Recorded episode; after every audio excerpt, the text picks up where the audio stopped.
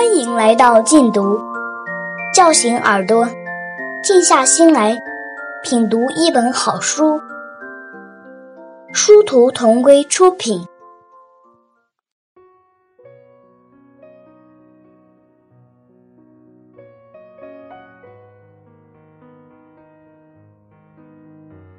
一个收音机的故事。卢兄你好，来信收到。你在信中提出了一个非常有意思的问题。你说，如果说那么多从深思熟虑的哲学系统里产生出来的社会理想，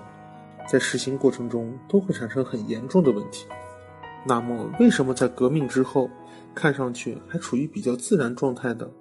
没有一大群哲学家的美国，在必要的时候反而能搞出一部两百多年不变的宪法，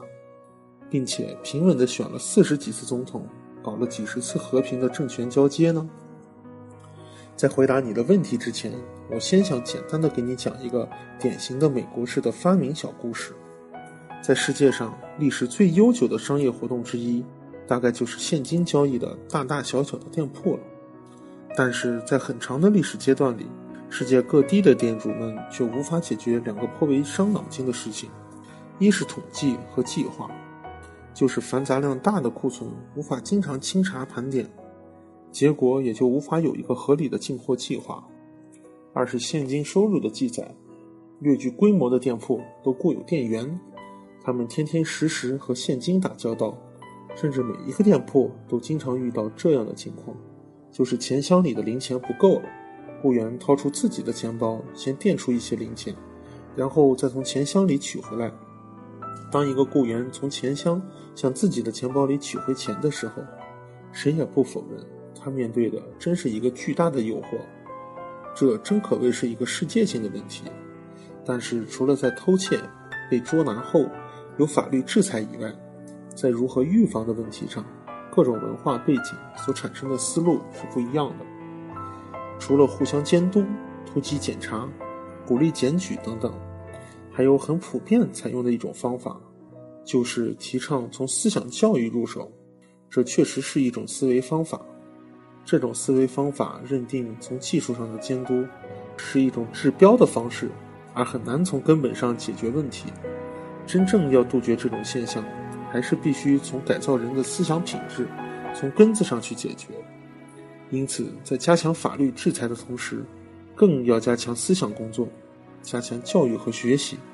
毫无疑问，这种方法肯定是基于对解决一个实际问题的更深层次的哲学思考。这种思考也肯定有它的积极意义。我想告诉你的是，美国人通常是怎么思考和解决这一类问题的呢？我们发现，在这类问题上，他们的思维习惯往往是直直的从实际走向实际，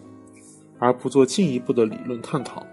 他们不习惯，大概也因认为没有必要去进行更深的哲学思考。他们想的很简单，既然放在眼前唾手可得的现金是一个巨大的诱惑，那么常常有意志薄弱的人抵挡不住这样的诱惑，也是非常自然的事情。对于美国人来说，他们只是在承认眼前看到的一个事实，就是人是有弱点的，人是不可靠的。这样的理解自然的把他们引向了另一条思路。他们会一心一意地从发明一个什么机制这样角度入手，期待以一种机制解决人的不可靠性。他们认为关心人的灵魂这样的重大课题，是教师和牧师的事儿，而普通人只能解决实际问题。美国的小店主们也毫不例外，他们也经历了久久的小问题带来的大困扰，终于在一百多年前，他们以自己的方式解决了这个问题。大概在南北战争以后不久，俄亥俄州一位杂货店老板的儿子，在自己开咖啡馆时，深为上述困扰所苦。在轮船上记录螺旋桨转动的一个机器的启发下，设计了一把能够把每一笔交易结果显示出来的机器。伙计和顾客都能看到显示结果，这样一显示，店员原有的小偷小摸的冲动就给打消不少。所以，这种机器曾被叫做“连接出纳员”。经过改进，这机器功能迅速加强，不仅能够计算每笔交易的总金额、计算找头，还能把每天的每一笔账都记录下来。之后，詹姆斯卖掉了他的发明，然后新的专利拥有者又使收银机有了一次关键性的改进，在收银机上设计了一个附有自动锁的放现金的抽屉，还有一个零。伙计把每样东西的价格和数量打进去，机器自动相加得出的总数，再把顾客地上的现金打入。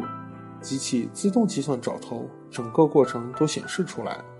双方无意，一按键，随着一声脆铃，现金抽屉就自动弹了出来。如果你没有按规矩做，那么现金抽屉是想打也打不开的。机器把每笔交易的全过程都记录在纸袋上，在收银机的机制、顾客监督以及店主复查的三重管理下，你还怎么可能小偷小摸而不被当天就被发现呢？所以，美国的顾客也很相信机器，几乎不对收银机算出来的结果质疑。更何况，收银机印出来的收据有你的购物一览表，你回家后慢慢核对不迟。到美国后，从来没有看到顾客和售货员为价钱而有争执的。有收音机呢，争什么呀？虽然这个早期收音机是机械式的，也笨重的很。我们现在还可以在美国的古董店里看到那个时代的各色收音机。也真亏他们想得出来，在没有电子显示器的时代，他们设计了一个小小的钩子，上挂着表明价格的小数字牌，下面一按，价格牌就被晃晃悠悠地勾上来了。价格牌是两面的，里面的售货员和外面的顾客都可以看到。这样的早期收银机虽然显得笨拙，但是已经具备了现代收银机最重要的功能。每天，店主们可以从记录上核对现金，从此在收银机当当的铃声中，一劳永逸地解决了小店主们的烦恼。在美国式的英语中，响了一声铃已经成了做了一笔买卖的同义词。当时，美国生产收音机的公司宣称，他们的收音机铃声就像美国革命的第一声枪响一样，将在几十年内就响遍全世界。尽管形容的有点夸张。但是在一百多年后的今天，我们确实看到，就连遥远的中国也开始用上了收音机。此后的收音机又又经过了不断的改进，除了一系列的电子设备，在记录中还可以记上商品的代号，所有交易自动输入存货数据库，使得商店的统计与计划问题也一并得以解决。收银机在一百多年前的美国，就这样被一个非专家的使用者发明出来了。正由于他是一个平常的使用者，他才会在登记专利之后，早早的就以很便宜的价格卖掉了他的专利和收音机的生产权。对他来说，去开发生产收音机，还不如卖他的咖啡省事儿。在美国，很多发明都是在这样一种非常实用的思想动机下诞生的，因此，这样的发明在美国可以说是一件偶然的事情，也可以说是一件十分必要的事情。以前我们在中国的时候，就听说过这样一种说法，说是美国人要是遇到一件棘手的活，就先花百分之九十的时间去发明一个机器，然后在剩余的时间里用这个机器把活干完。到了美国之后，我们发现作为一种思想方式说，这种说法也是一点也不过分的。抛去我们通常所理解的效率的因素，美国人好像确实比其他地方的人更信赖一种机器或者是一种机制的东西。而不太愿意轻信人，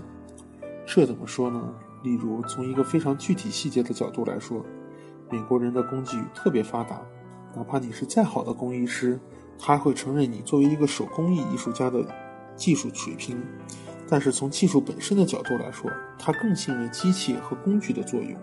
当他还需要的不是一个必须从艺术角度去欣赏的艺术品，而是一个实用产品的时候，他毫无意义会放弃手工操作。他会宁可去买一台机器或者一套工具，以保障一个技术动作的成功，也不会去购一个高超的手艺人。原因很简单，人总是会犯错误的。刚来的时候，我们很喜欢逛这里的建筑材料商店，很快发现店里的油漆部向顾客提供几百种油漆颜色的色标，你从中选择了自己需要的颜色，拿上这张色标。售货员就马上可以给你调制好同样的颜色的油漆。看到这里，你千万不要以为美国商店里雇的都是技术高超的八级油漆工。相反，调制油漆的小姑娘对此根本一窍不通。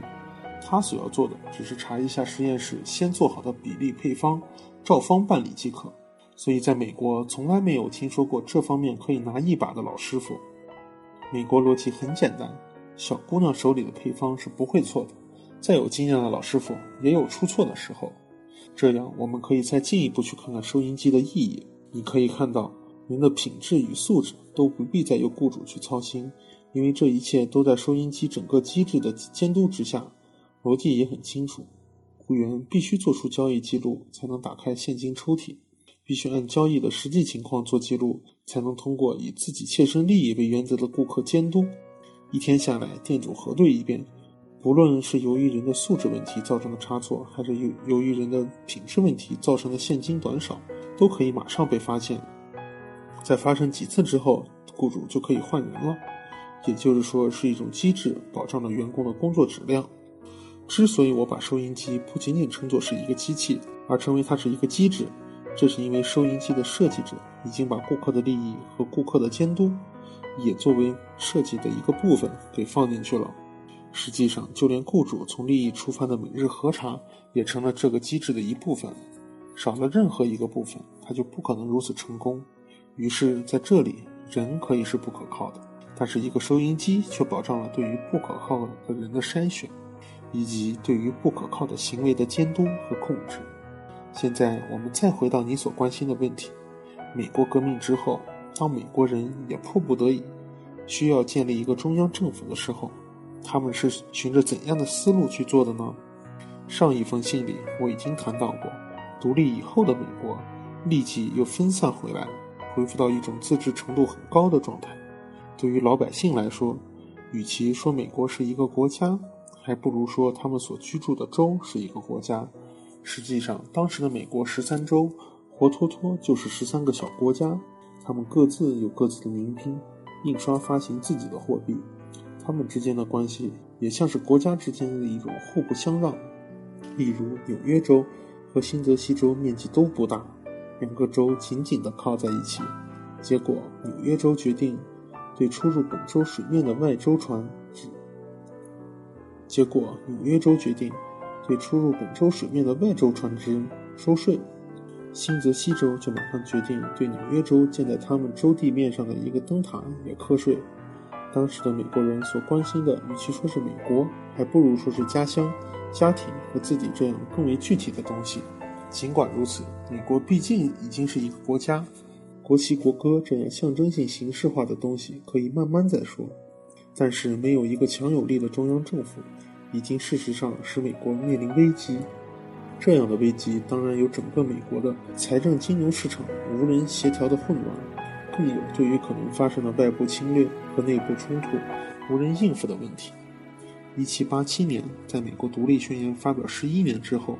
在英国承认美国独立四年之后，出走的娜拉才结束了一段散漫随意的生活，坐下来思考以后怎样。这一年。除罗德岛以外的十二个州的五十五名代表，终于集中在费城，建在一一栋普通的房子里开会。他们在里头一关就关了几个月，这就是著名的制宪会议。感谢收听，下期节目见。